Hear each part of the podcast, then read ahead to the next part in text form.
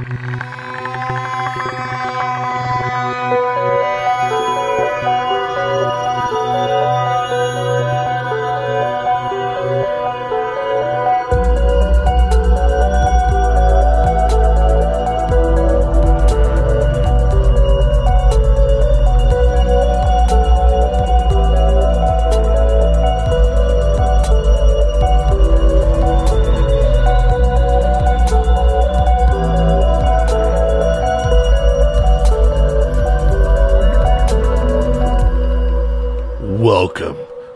Campfire.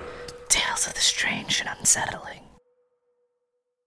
This show is created for adult audiences only. Our show notes include content warnings and other helpful information. We strongly recommend taking a moment to assess the situation before continuing. Let's begin. Episode 61 50 Berkeley Square. Nestled in the posh borough of Mayfair, in the west end of London, Berkeley Square is a lovely bit of green space, dotted with a group of towering London plane trees. Among the oldest trees in central London, dating back to the time of the French Revolution, 1789. Today, the grand Georgian townhouses that flank the garden on all sides play host to blue chip meeting spaces, hedge funds, and wealth management firms. But this picture of affluence was once the home to the height of West London aristocracy. All manner of dukes, earls, viscounts, and no less than five future prime ministers would call this lavish locale home throughout the 18th and 19th centuries. But this shining symbol of some of Europe's oldest money holds a dark secret. Sitting, empty to this day, on the southwest corner is a formerly glorious and seemingly unremarkable four story townhouse. Those who pass by unaware may find themselves looking over their shoulders, feeling the unmistakable sensation of being watched. But for those who know the history, the now painted brick townhouse looms large and loathsome over the otherwise beautiful neighborhood.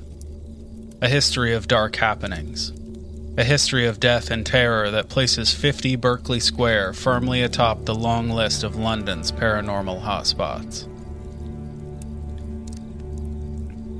Over the course of the 19th century, a minimum of four of the home's wealthy residents would die gruesome deaths inside the residence, and rumors of violent deaths among the home's staff swirled throughout this time period. It didn't take long for tales of occult rituals, violent spirits, and otherworldly beings to make their way to London's press. And these fantastic stories became a mainstay for reporters of the day. Soon the house began to attract the attention of paranormal investigators, both academic and thrill seeking alike. This all seems to have begun with the death of one of its residents, a young woman named Adeline, in the fall of 1789. Her body was found twisted and broken on the pavement below the second floor bedroom window. The rumor mill began turning immediately. Stories of a controlling and possibly abusive uncle began circling, and his quick departure from the home after her death only served to reinforce theories of his involvement. Within the month, local constables began receiving reports from neighbors and passers by of a ghostly female figure hanging from the ledge below the same window. In each report, the apparition would quickly lose its grip, sending an unearthly shriek into the night before vanishing into thin air just as it reached the hard ground below. Later residents would report sightings of a similar female specter roaming the upstairs hallways. She would soon be joined by the ghost of a young girl who had supposedly been murdered by her own governess. These spectral spooks were often accompanied by heavy and frequent poltergeist activity. Incessantly shifting furniture, vanishing belongings, unexplained odors, and even physical attacks became daily occurrences for those who called the townhouse home. In 1800, former Prime Minister George Canning purchased the house. His diaries make frequent references to unexplainable knocks, rapping, footsteps, and other noises that kept him up at all hours of the night. This sort of activity had high and low points, but appears to have been a regular occurrence during the 27 years that he lived there. In August of 1827, after spending only five months in office, Canning died suddenly at home. His death was found to be the result of a severe case of pneumonia that none of his staff was aware of. Following his death, 50 Berkeley Square was purchased by an aging heiress, Elizabeth Curzon, who quickly decided to rent out the property rather than reside there herself. One of her lodgers, Thomas Myers, quickly became the subject of wild rumors among West London's high society crowd. Myers was the black sheep of his family. His father was a member of parliament who constantly found himself making excuses for his dysfunctional son. In February of 1828, Thomas moved into the second floor with his young fiancée. After the young woman left him at the altar, he became highly reclusive, only opening his door to allow servants to come and go. In order to avoid the humiliation of his failed betrothal, he adopted the habit of sleeping through the day, and people often reported the sight of him walking around the second floor by candlelight at all hours of the night. When neighbors began being woken in the night by his screaming and bizarre noises through the walls, they began to talk. They determined that he must be using the cellar for occult rituals. This was an obvious attempt to win back his fiancée through the favor of the devil. Another of Miss Curzon's lodgers, a Mr. Dupree, was subjected to the high class rumor mill as well. It was alleged that he had imprisoned his emotionally unstable younger brother in the cellar. He was supposedly kept isolated from the public for 10 years until his death. He was even fed meals through a small hole cut in the cellar door. This dark and twisted history is only the foundation to the story of 50 Berkeley Square. The entity that would cement the property in the annals of Fortean history makes poltergeists and occult rituals look like tea time. An entity that would terrorize residents for nearly half a century. An entity that would come to be known as the horror of Berkeley Square. The first instance of this thing's seemingly murderous appetite occurred in 1840 a local student named Robert Warboys, only 20 years old, was out drinking with a group of friends in nearby Holborn when the subject of conversation turned to the notorious residence. After a round of heavy boasting, he was dared by his drinking mates to spend the night in the haunted hostelry. Before they could even think to question his manhood, the young Robert was off, stumbling down the streets of Mayfair and soon the hosteler was woken to the drunken pounding of his fists on the door of Berkeley Square. The surprised manager raced to the door, thinking that an emergency must have found their doorstep, only to be greeted by the drunken demands of Warboys. His annoyance was quickly shelved by the young man's offer to pay triple the standard nightly rate, and the manager agreed to allow him to sleep on the second floor under two conditions.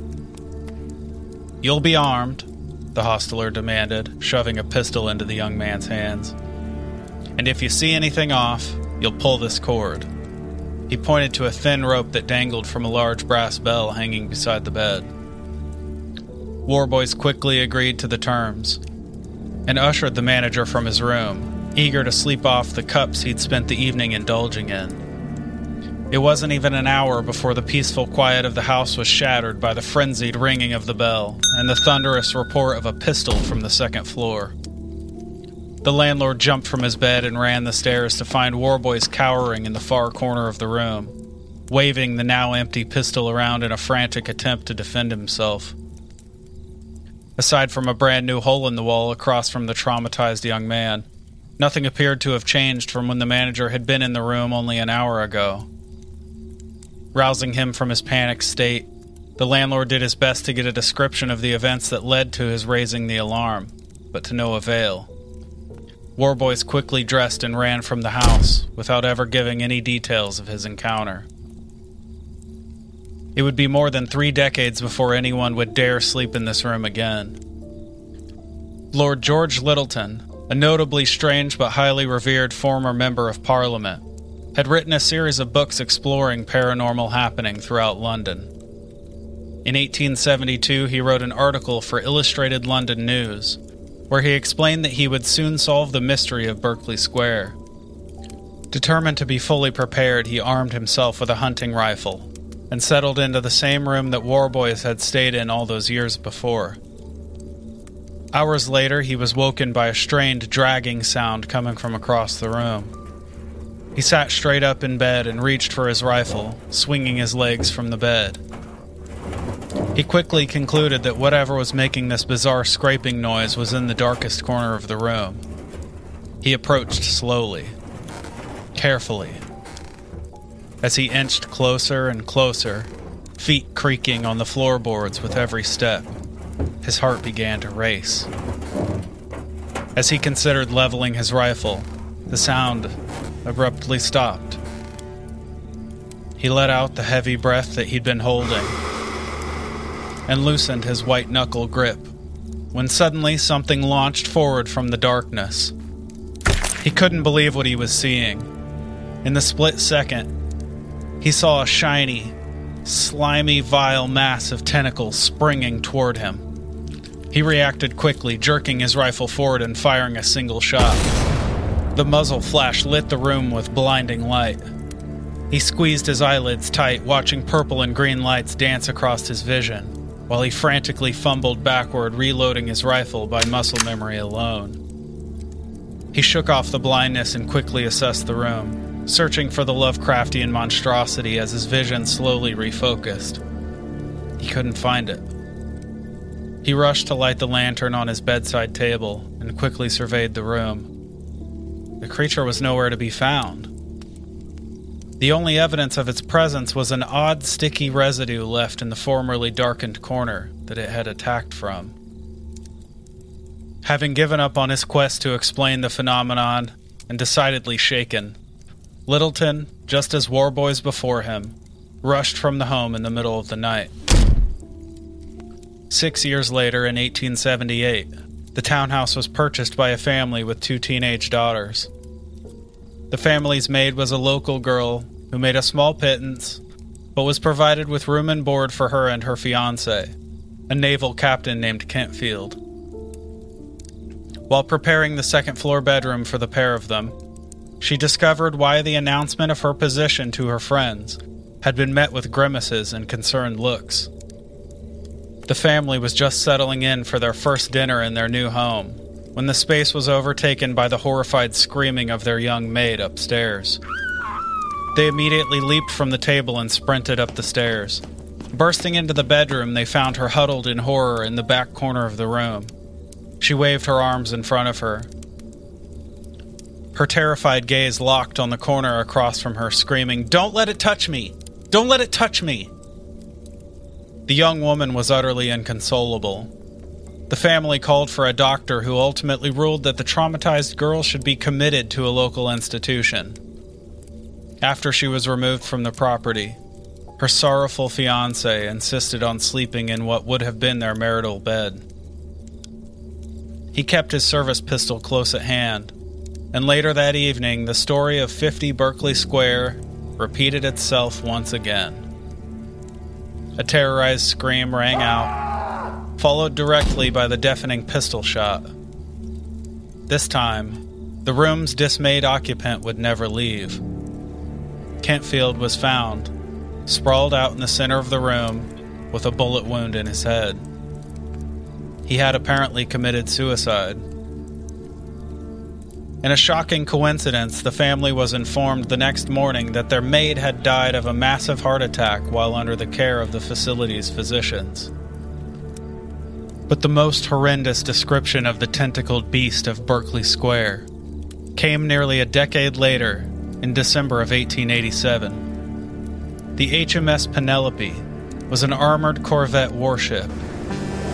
During the holiday season, it arrived in Portsmouth for repairs and refitting.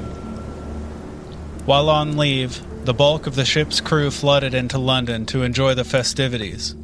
But when the bars began to close, two sailors, Edward Blunden and Robert Martin, found that they had no place to spend the night. They made a half hearted plan to meander about.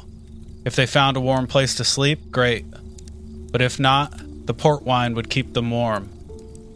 Unfortunately for them, their accidental route took them through Berkeley Square, and the now abandoned townhouse of horror seemed like the perfect spot for them to sleep off the booze out of the cold.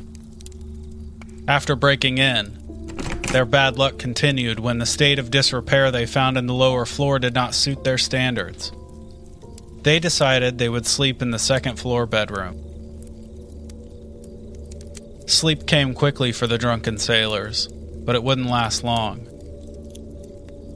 He didn't immediately know why, but at some point Blunden rose from sleep in a start. Over the sound of his own breath, he could hear an odd squelching sound coming from across the room. He glanced around and soon realized that something was moving across the floor toward his shipmate, who was asleep on the couch. He couldn't quite make out the details, but as it wriggled along the floor, it appeared to be leaving a trail of slime in its wake. Intent on maintaining the element of surprise, he quietly surveyed the space around him and identified an iron fireplace poker just out of reach. He didn't know what it was, but he knew that it was dangerous, and it had nearly reached his friend. He decided to make a go of it. He lunged for the poker and thought he'd been quick enough. Just as he stood with the poker in hand, the cephalopodic fiend launched itself across the room and straight for Blunden's face. The commotion woke Martin immediately, who was greeted by his friend's frantic screams. He fell back hard against the wall, dropping the poker and attempting to remove the monstrosity that now had its tentacles wrapped around his neck. Later, Martin would describe watching the thick tentacles tighten around Blunden's neck. At the center of the tentacles was a strange muscular form that seemed to pulsate rhythmically. Unable to get up the nerve to help directly, Martin decided to go for help. He ran from the room, down the stairs, and out the door. Two streets over, he found a constable on patrol and related the story as coherently as possible. The two raced back to the townhouse and found Blunden's mangled body, skewered, on the wrought iron spikes that lined the fencing below the second story window.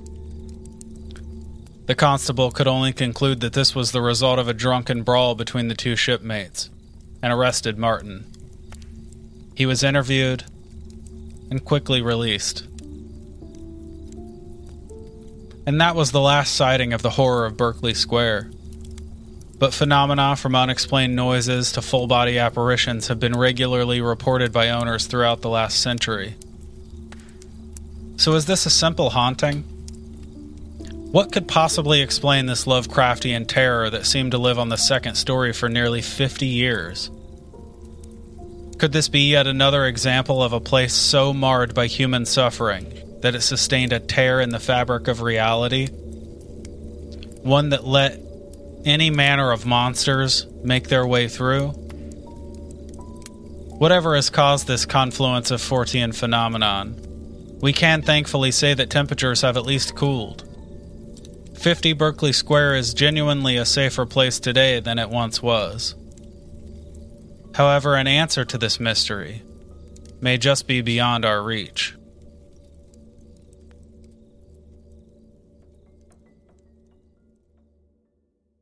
Welcome, campers, to Campfire Tales of the Strange and Unsettling. We're your hosts. I'm Ryan. And I'm Jordan. And now the debrief. All right. We don't have an ad today. So, yeah. I, Yeah, true. I just, just thought about that. All right. Um, this is, uh, man, this is a story and, and listening to it uh, a little a little bit ago as well, just as I was doing the sound design before we actually did the episode. It's such a strange story. Yeah. It's literally a Lovecraft story. Yeah, basically. Like, and I like that you also mentioned like Lovecraftian and stuff like that, like in the story, Yeah. because that was my first initial thought was, yeah, that's very very much what the story is. Yeah, I mean, like weird tentacled beasts, right? It doesn't get much more Right, like Lovecraftian than that. sloshy goodness and tentacle. Yeah, yeah, yeah, yeah. and like, it seemed that anyone that encountered this thing, it like broke their mind. You know, like they went Yeah. crazy just from seeing it, and that's another theme of Lovecraft. Right, right. Yeah, I mean, it's almost like it, it made them break down or go crazy. Like the um, Yeah, what was it? The maid that was Yeah. like, and and after the doctor had came and they basically told her like, or told them, you know, she basically needs to be hospitalized. yeah. Um, you know, I mean, then- and also um, Lyttelton, the author, he I didn't include it in the story, but like he never published anything again really, after that. well, Yeah, he just kind of like faded from Hmm. history after that. well, I guess that's uh, yeah, that makes sense. yeah, maybe it broke him. I I would assume or something at least because I I can't quite imagine what this thing is. And yeah, I, it, it's hard to picture, right? Because the best description we get is from the sailor. Um, right. and that yeah. there's this weird like muscly center and just tentacles coming out from it. See like I I picture it being this like sloshy ball sort of like weird protrusions everywhere Yeah. with a couple like mass tentacles like a uh um oh my gosh one of the uh, one of the jellyfish um the man of man of war jellyfish oh yeah. Okay. like something like crazy long and big but otherwise it's just like this little thing that's yeah. i don't know it's yeah i tried i tried to draw it but Yeah. i don't Yeah, think it quite came it. out what I, what I was wanting If you want to see Ryan's doodles, go over and jump on the Patreon for sure. So yeah, this is this is weird though. Like literally everybody that went and stayed. So first of all, actually, and this is something I brought up as I was taking my notes. Uh, so for a while, there's this. It was he like a caretaker, a manager, like a bellhop. I don't. Whoever w- that originally So- was staying there, You mean, wait, the original? like the manager, like uh, when um, oh gosh, what was his name? Uh, the one guy, Warboys? Robert. Yeah, Yeah. when he was dared by Um, his friends basically to go stay there. Yeah. Um, like he's banging on the door. Then you have this like manager, bellhoppy guy, like Yeah. answer and stuff. Um, so, so, had he been that- living there this whole that whole time, or yes. So, okay. So, after, um, what's her name bought it, the heiress, right? after she bought the house, she basically hired someone to live in the house and like run it as like a hotel, basically, like a, Yeah. a hostel. Yeah. So did nothing bad ever happen on essentially like the first floor? Then Yeah. I mean, they reported basically like poltergeist stuff all over the place. okay, They've frequently had like poltergeist and ghost sightings and shit all over the house, but the weird cephalopod like Lovecraft horror thing was only on the second floor. okay, That's in that second floor bedroom. It happened over and over again. So, and I know, of course, this this drunk kid, you know, like trying to, you know, one up his friends basically and take the dare. Yeah. Um, you know, like he goes out banging on the door and and everything, and then so. I I either wonder first of all if they were they had other people staying possibly like on the first floor. Um, a good why question. like why they always took people up to this second floor room? Well, it it got around that that's where most of the weird shit was happening because even like the girl who got shoved out the window, that was Right. the bedroom. And like that that was kind of the epicenter of the legend Okay. being built around the house. So I could definitely see him when he went and demanded to spend the night. He's like, "Give me the haunted shit." See, well, my my kind of assumption was I was wondering, and maybe this is just me, of course, making up stuff and and Sure. reading a lot into it, but I was wondering if it was like maybe this kind of unspoken thing where if they would have people come around that wanted to be up there, and I know I know he told him to ring the bell, gave him a gun and everything, like whatever else, like maybe that was uh you know allowed him to play hard to get, but I wondered if like there was kind of this thing where they would allow people to stay up there so it would essentially feed this thing. Right. Grow the rumor. Right. Yeah. Either. Oh, you mean to feed the monster? Either? Right. Yeah. I mean both essentially. Oh. But uh, you know, like yeah, more so like feeding the actual like thing itself, whatever it is. I like the Um, idea of the guy, the guy that's running the the boarding house or whatever. He's like under the control of this Right. Exactly. entity. right? Maybe, And, you know, like, maybe it's doing like- its bidding. Ex- that yeah, that was that was my thought. Like so that's why I was saying maybe I'm I'm reading a little bit too much into it. But I was kind of curious if like you know, maybe maybe that's how things are going down. That's where why he's able to stay there completely unharmed and unaffected and you know whatever else. I don't know, but I think that's awesome. that's a super. that's a super cool theory. All right. Super well, weird. I think we can end the show now. Yeah, exactly. You nailed it in Excellent. like ten minutes. You got it. um, no, but that's, dude. That's a that's a horror movie, right? Right, yeah, That's for sure. That's perfect. There's this like zombie caretaker that's fucking just bringing in people to feed I to this. you know, like why not, right? It's yeah. Yeah. But anyhow, yeah, I, I, I, you know, that was just kind of a little thought that I had. Um, Yeah. So now this, obviously, people have lived here throughout, you know, throughout the years and everything. Um, and a lot of, you know, a lot of like the later story talks more about this thing, this creature, monstery, Yeah. like Lovecraftian thing. Uh, whereas some of the earlier lore kind of focuses around some of the people that essentially died there. Like Yeah, the, the girl, right? Yeah, like the the one girl, what she had she had like hanged herself or something.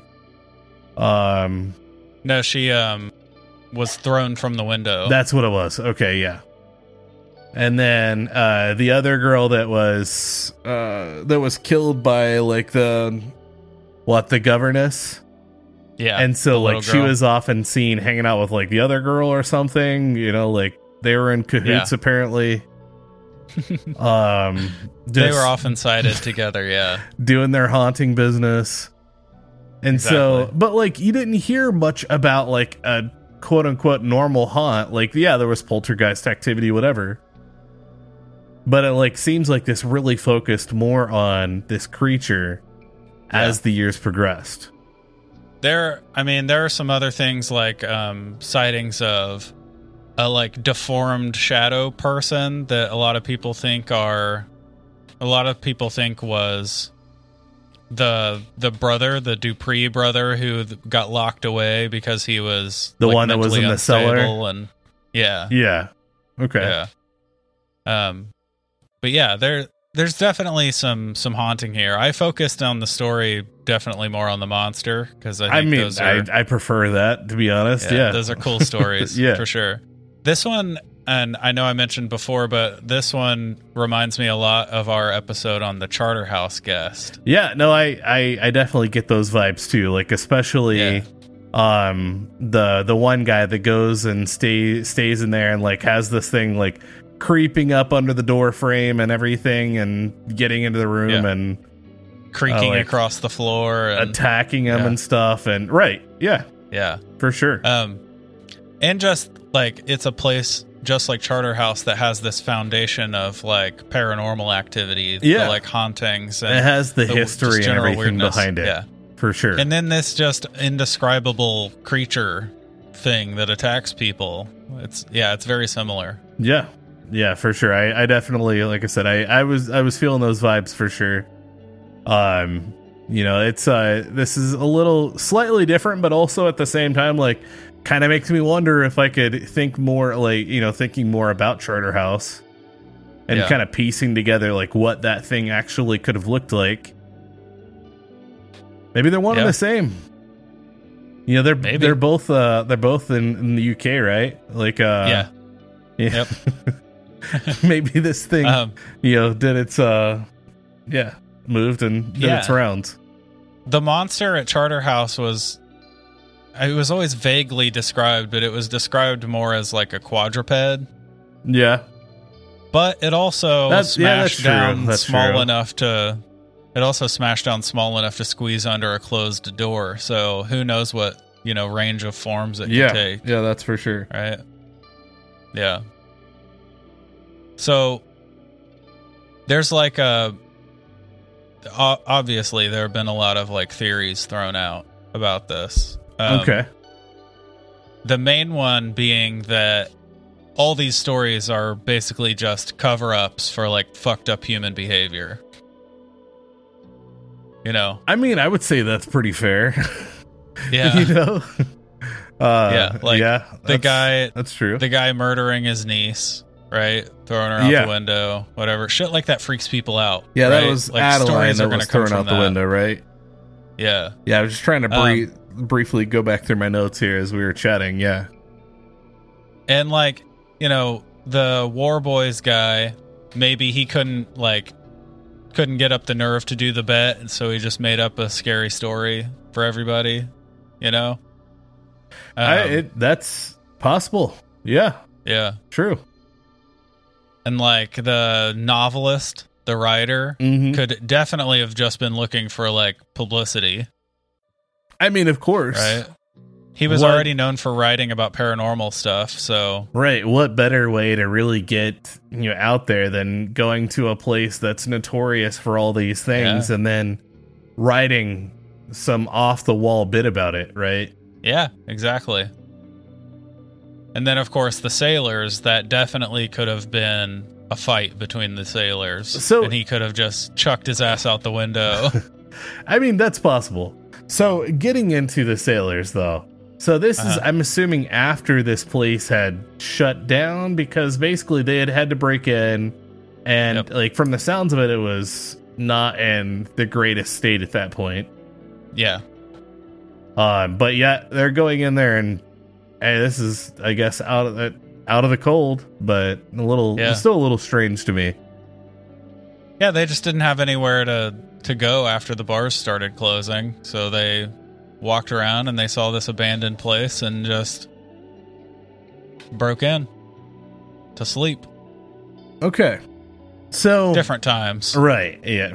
I guess Yeah. so. Yeah. So going back to that one, uh, we had had the we had had the one the one guy wake up basically because he heard like a scratching or a scraping sound coming from Yeah, essentially across the hall. Right. yeah. Like Um, a squelching, like liquidy right. Yeah. That's cuppy right. noise. That's right. Yeah. Yeah. Which I mean, just even thinking about like I can I can I can completely picture this.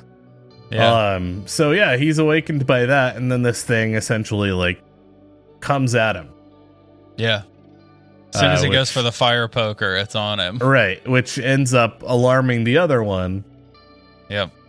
And then so I'm trying to trying to remember specifically back to that part because I know he eventually he's got this thing like basically coming out his face and everything. Drops his poker. The other one gets involved.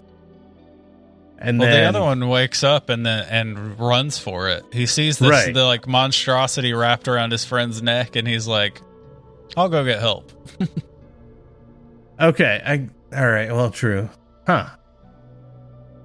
So I guess I could see that being just a. uh, they were drunk, you know. Yeah, See that being just a an altercation that went wrong, right? And yeah. One dude accidentally goes through the window, and he's like, "Oh man, I'm gonna have to make some shit up here." so you'll never believe it, but I heard the squishy sound. This thing attacked my face. My bro, he he took off, but Yeah. you know, no, that's the dead guy. You're telling the story from the dead guy's perspective. I am. Right now. I know. Yeah.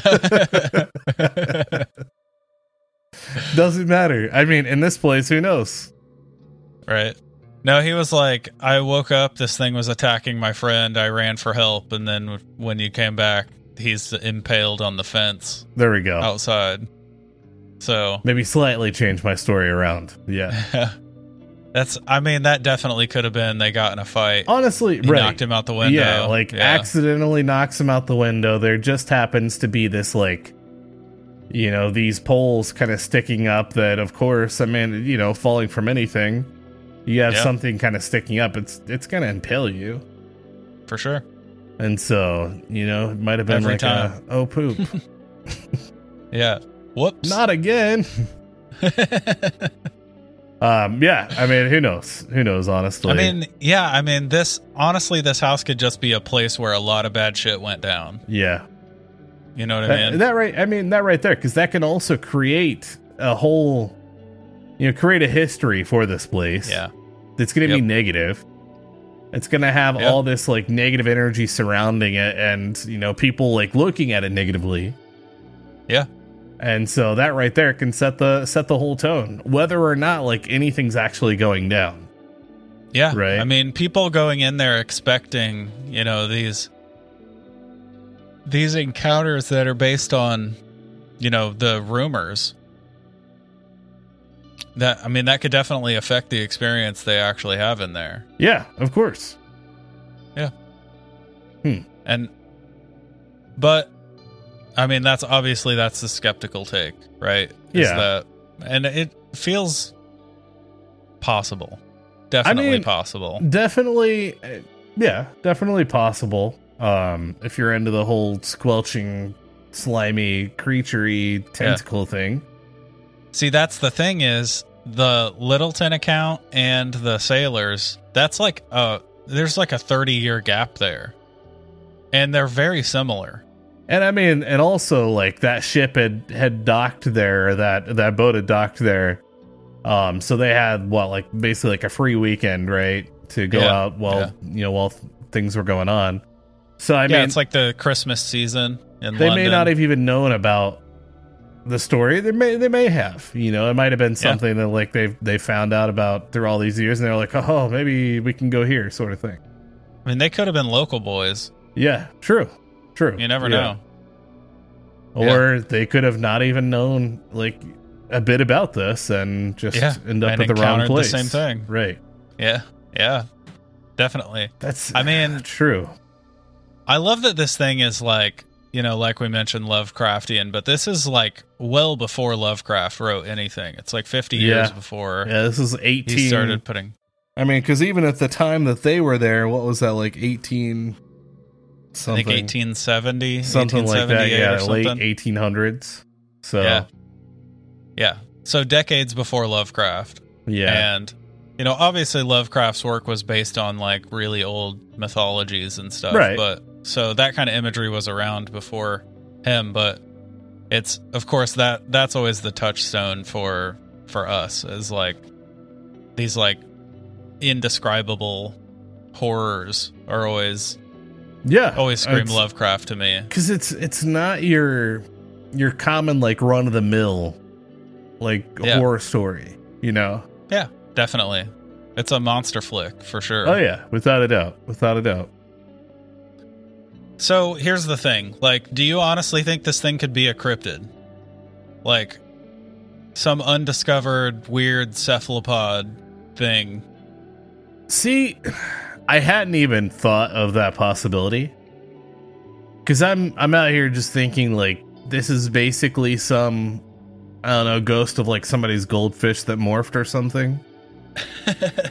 But uh like a zombie, I don't know, monstrosity of right. mixed proportions. I don't, you know, who knows?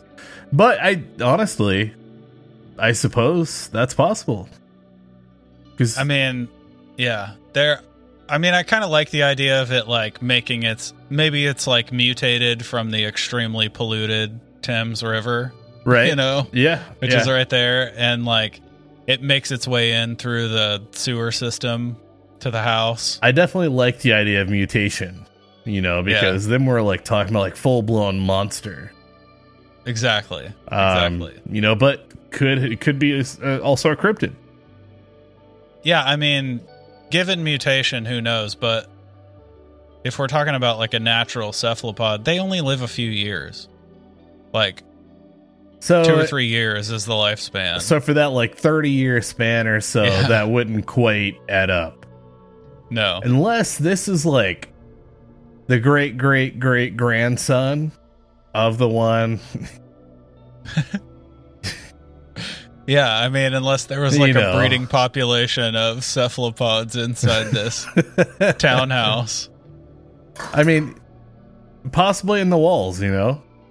Yeah, you never know. Right. I I mean I also and I might be wrong, and listeners if you know, if any of you know better, I don't know that cephalopods would survive outside of water for that long. Uh, You know? That's true. Yeah. Yeah. I mean, I honestly don't know because they're fucking weird. Cephalopods are are super bizarre, and I I, know they do lots of weird shit that like surprises people. So what but- about like feeding off of like mold and stuff like that possibly? Sure. Like damp spaces that would give them enough food and yeah? you know like water just out of you know just the mold and everything. Yeah. See, and mold is another possible solution to this that like maybe there was some some toxic mold or something in this room that made people hallucinate. See that that's definitely possible. Um yeah, which I I didn't really kind of think about um you know because it could definitely depending on how much and things like that black mold can do Yeah. a lot of crazy things right which this makes me think about um honestly this this kind of makes me think about resident evil Yeah. uh, so re- in Resident Evil Seven, mold was was kind of one of the big big things. Um, Okay. You know that kind of caused uh, the you know some of this crazy stuff with the family, right? right. And so, and I was trying to just double double check through here because they essentially weaponize it. Um, and I was trying to, yeah, I was trying to remember exactly, exactly like kind of like the backstory with all of that. Yeah. But so even just with that as kind of a basis idea, without getting deep into it, because we're not really here to talk about Resident Evil. Um, you know, but Unfortunately. right exactly uh but with how much like that's able to do and how rapidly and things like that it's able to spread and then also cause mutations and cause like this family to become essentially crazy uh yeah, for it just to those effects that overtake it has them. on people. Right, exactly. So, you know, like think of something possible like that, right? Yeah. And so, yeah, I mean, that could definitely be part of part of this thing and why people like are, are always found like cowering in a corner and like the Right. maid, like she was like, "Yeah, don't touch me," blah blah, like whatever, whatever she's saying. Yeah. Um, Yeah, I- she might as well have been saying like there are bugs crawling all over me. or- Exactly. you know what I mean? Like one of those classic freakouts. yeah, yeah. So, I mean, that very well could be part of it right there. To be honest, Yeah. like I, I, mean, Hmm. yeah, I mean, hallucinations are are really close to to Fortean, you know, experiences of anyway. course, yeah, for sure. I know we, we've talked about that whole like uh, concept of you know if you essentially see it, like did you actually experience it, and like not dismissing those that have these experiences as uh, authentic, right? Yeah. Yeah. you know uh, hallucinations and things like that being as uh essentially as real as the experience itself right and so and that's and that's something we've kind of we've kind of talked about or kind of dived dove into a little bit um you know because you know kind of kind of assuming like those situations or those uh instances regardless of how they actually happened if someone Yeah. was able to experience that even through hallucination It's just as real. it's just as real as if it happened, you know, and like a yeah, materially. exactly. Yeah. I yeah, I definitely agree with that. I just I can't I it makes a lot of sense that like some something in the walls, some mold, some material that was causing just and it, the fact that it was so localized like it was intense in this bedroom but you know lesser hallucinations in farther parts of the house, Yeah, you know, farther away. for sure. It makes a lot of sense. Mm-hmm. So, another theory is centered around the rumors of those two initial boarders when they first opened up the the house for you know for boarding, Mm-hmm. um, which is that they were sort of dabbling in occult ritual so in the house. That yeah, so you had um what was his name? He had came and was staying there. Um Myers, right? yeah, Um Myers and then Dupree, the one who also locked his brother yeah. away. So Myers though was the one whose fiance basically left him at the altar and then uh stopped like stopped uh, or started sleeping through the day and staying up all, all hours of the night and was often seen like walking about like carrying his little you know his little Candle. candle um and then I often imagine him in a sleeping cap.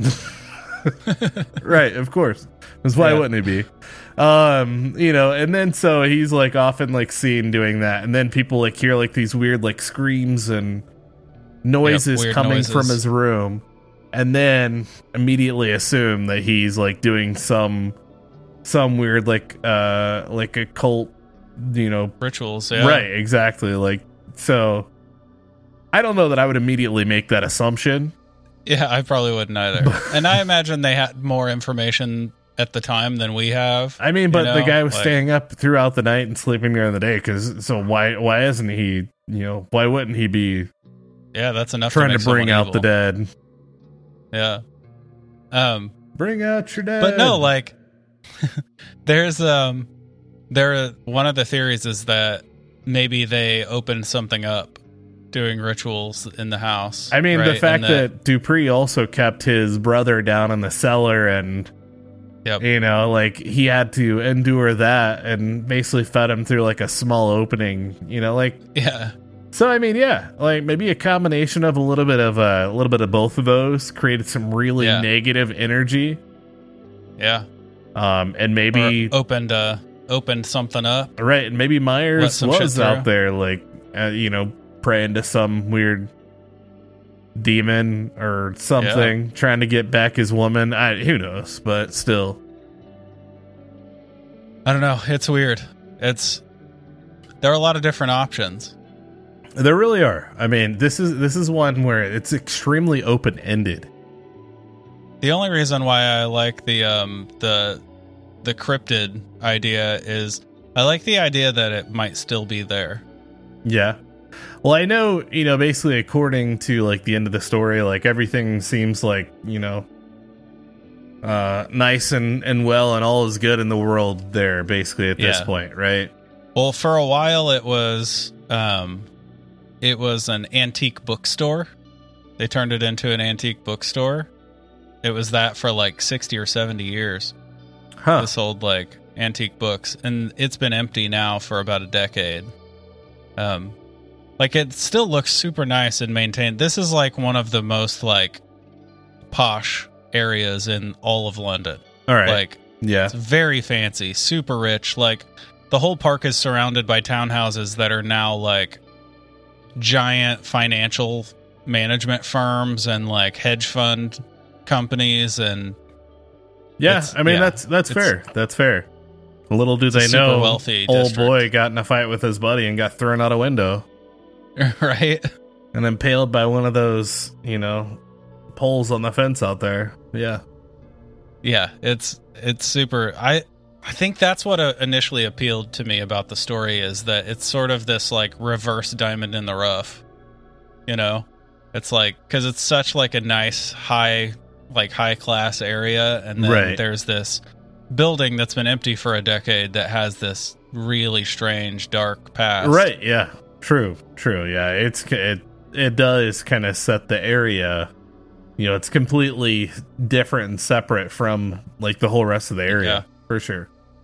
So Yep. now it does sit empty. It's not because Yeah. I thought it was. I thought now like somebody else had bought it, and I thought it was back up and and running at this point, but maybe not. No, like I, it has an owner for sure, and Okay. it's still kept up really nicely. Like it looks really nice from the outside. Maybe they have now Just a like deal with this like creepy sludgy creature. Yeah, maybe there is a sign, like a plaque, on the on the building that was put there forcefully by the police. Actually, in in like the early 1900s, it's still there. All right. That says that no one is allowed on the second floor except the owners.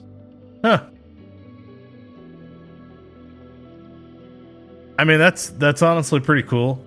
Um and and also like at the same time I feel like that might be might be something that's used as uh you know to draw attention to it, right? Yeah, And yeah, almost like, like, a paratourism thing. yeah, eh, for sure, for sure. Like, oh, don't go up here because we said so, and that should be enough. Yeah. You'll get attacked by ghosts and the squid. Have you ever seen uh what is the movie? Is it called Milo? Is that is that the name of it? Oh my gosh, why why can I not think of it right now? It's I this know. uh I don't even know if I actually want to talk about it. um because it's this super stupid movie, right? Bad Milo, that's what it is. what the hell is it? Let me uh let me just tell you all about it. Uh Yeah. so it's basically I was trying to find the actual like uh Synopsis? Yeah, just so I'm not like butchering it, and I, that way I can do it semi justice. Um, Okay. Just know that it's extremely ridiculous, right? So it's this movie that was made in like uh, 2013,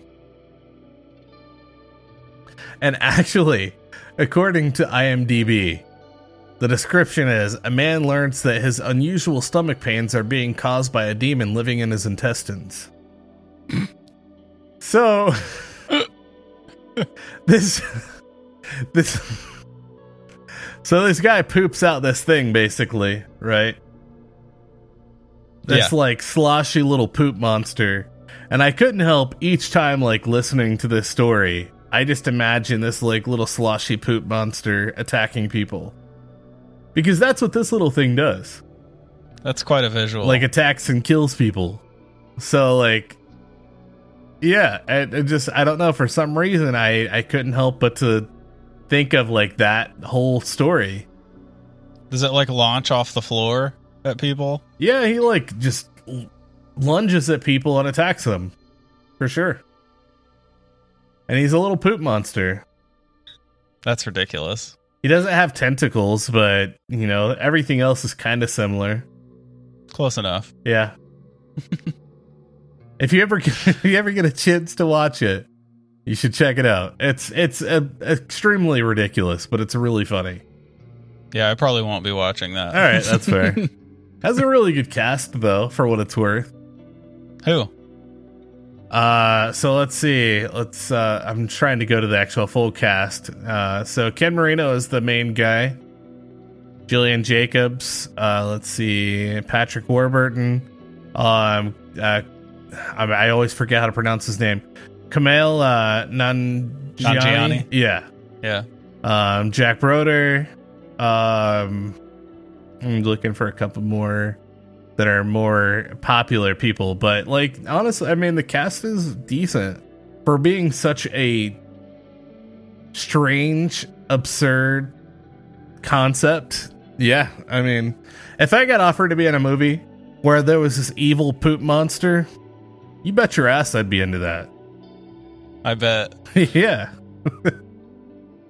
I, I don't know. I, I like it. I like it. But it's also extremely ridiculous. Anyhow, I mean, Patrick Warburton's enough for me. I, yeah, exactly. So, yeah, that was, uh, like I said, it was just It's kind of that I had that idea or that thought as we were going through this process. Yeah. That visual. Yeah. So, I mean, it, at this point, I mean, regardless of, you know, talking about a poop monster, I was just, you know, trying to figure out, like, kind of what, what I thought that this thing could be. I like Yeah, the idea. honestly, It was like a way for you to visualize it. yeah, it, right? it helped. Yeah. It helped a lot. Uh, I thought about that with kind of tentacles and slimy, but yeah. Um, I do like the idea of it being a possible cryptid, though, and especially since now knowing that that place isn't like uh, operational, uh, Yeah. not operational, but in operation. Yeah, whatever. yeah, Like it's not open to the public or anything. Maybe this thing does still exist yeah, maybe. you know or maybe this is kind of those you know that uh that strange one-off situation or this was nothing more than literally a fabrication to build this place up to be this talk of the town during the this era and all these people including the writer that came through and you know writing about these things were were able to kind of reap the benefits of Yeah, maybe it was just like a, a 19th century version of like the Villisca axe murder house, where they're just like right yeah wantonly capitalizing on tragedy. Oh, exactly. That yeah, without a doubt. I mean, the same as uh there was the there was that one Irish castle that we talked about. Um the Leap Castle. Leap Castle, yeah. You know, it could be even something as similar as like Leap Castle, you know, where yeah, now now they're just basically just reaping the benefits of like this Yeah. haunting past. Or like the Lizzie Borden house. Uh, there, there's so many of them. Like, yeah, yeah, for so sure, many. for sure. I don't know. yeah, you know? paratourism is a real thing. Oh, for it's sure. it's huge for sure. Yeah. You know what my visual reference for this was? What's that? It was the face suckers okay. from what Alien? Huh. That, actually makes Yeah. me think of Half Life too, like the uh yeah. Um. Oh my gosh. Things that just like launch up out of yeah, nowhere and the like start the skull your crabs. face. Yeah. yeah, yeah, Man, those yeah. things are That, terrifying. but like slimier and more tentacle. Yeah, because I guess the face sucker is kind of bony, yeah, you know. Mhm. But not Yeah. as like slimy and sludgy. yeah, I think it's just the leaping at the face is what made me Yeah. go there. Oh yeah, for sure. Yeah. I I get that. I get that. It, it helps to create like a very powerful visual. Yeah, Um. yeah, just uh, even even in Half Life, gro- Half Life, growing up with those games and the you know like those, uh, I, I yeah, basically just skull crabs. Um, Yeah. you know, like sucking your face and yeah, can't do shit Yeah. about it. isn't doesn't it like take over the whole screen and it's like makes these weird like Well, it- noises? it does make the sound, yeah, and then like Yeah. you're like disoriented and stuff, and um, Yeah. but I, I a little while back, actually, it's been a while, it's been a year or two. I was playing Half Life Alyx on VR, and like when you're walking through and those things start lunging at you, yeah. it, it, it was terrifying my first couple times. yeah, I, I get that for sure. Yeah, Um, speaking of video games, I'm, and this is not a paid ad, but I recently won a giveaway that the Moth Boys did from Moth Boys podcast, all right, where I got a code to download a game called Mothman 1966, and it's a game on Steam. It's like, and I I've only played it a little bit, but it's super cool. It's like text based, and it's Oh, like yeah. basically tells the story of like this team that's investigating Mothman back in 1966, and I fully recommend it. It's it's super awesome. sweet. I'll like I'll include a link in the in the show notes and everything because like it's like a small game. You know, Apparently, it's it's, by on like Switch as well, oh nice, from what I'm seeing Perfect. here. Yeah, but it's like it's definitely in the realm of indie games. You know, but I mean, so like those I are think some of my absolute really favorites. yeah same, but it would be really cool to like go check it out for sure. sweet. I'm I played about a half hour into it and I'm I'm really enjoying it. That's awesome. So Maybe first we time should, I played uh, a video game in like nine months. I was gonna say maybe we should set up like a playthrough of it sometime and Yeah, try that'd to be cool. try to get an audience to come and check it out. That would be cool. Yeah, it looks solid. I'll definitely check it Yeah. out. Excellent. Sweet. I like uh I like video game suggestions. So yeah, I think I like on this where I land is in the in the paratourism Yeah. I for sure. honestly I think I think a lot of a lot of tragedies went down in this place, Yeah. and they were just like, we could probably capitalize on this rumor mill. I I fully agree. That's definitely where I'm at with this. It's it just seems a little too uh, Fantastical, yeah, yeah, to put it light for sure. yeah, You know, as as Yeah. cool as it would be, but yeah, I'm, I'm gonna have to agree. yeah. Awesome. Well, that concludes episode 61, 50 Berkeley Square. Thank you, thank you, thank you. From the bottom of our weird, possibly alien, maybe ghostly, probably cryptid hearts for listening. We absolutely love having the chance to discuss all these wild creatures and events every week, and it's your continued attention that allows us to carry on. We want to get to know each and every one of you, so please come and check us out on all the socials at campfire.tales.podcast on Instagram and Facebook, at campfire TOTSAU on Twitter, and you can also visit our website at campfirepodcastnetwork.com. If you love the show, please rate and review it. It's what truly helps us continue bringing your weekly dose of the strange and unsettling. And a special thanks to Greg Martin at Reverent Music on Instagram for his contributions to the beautiful music that you hear every week under the debrief. You can find more of his tunes at reverbnation.com slash reverent. It's fantastic, fantastic stuff. Go give that a listen. And that's it. Until next time, I'm Ryan, I'm Jordan. and remember, campers, Stay weird. and trust in the unknown.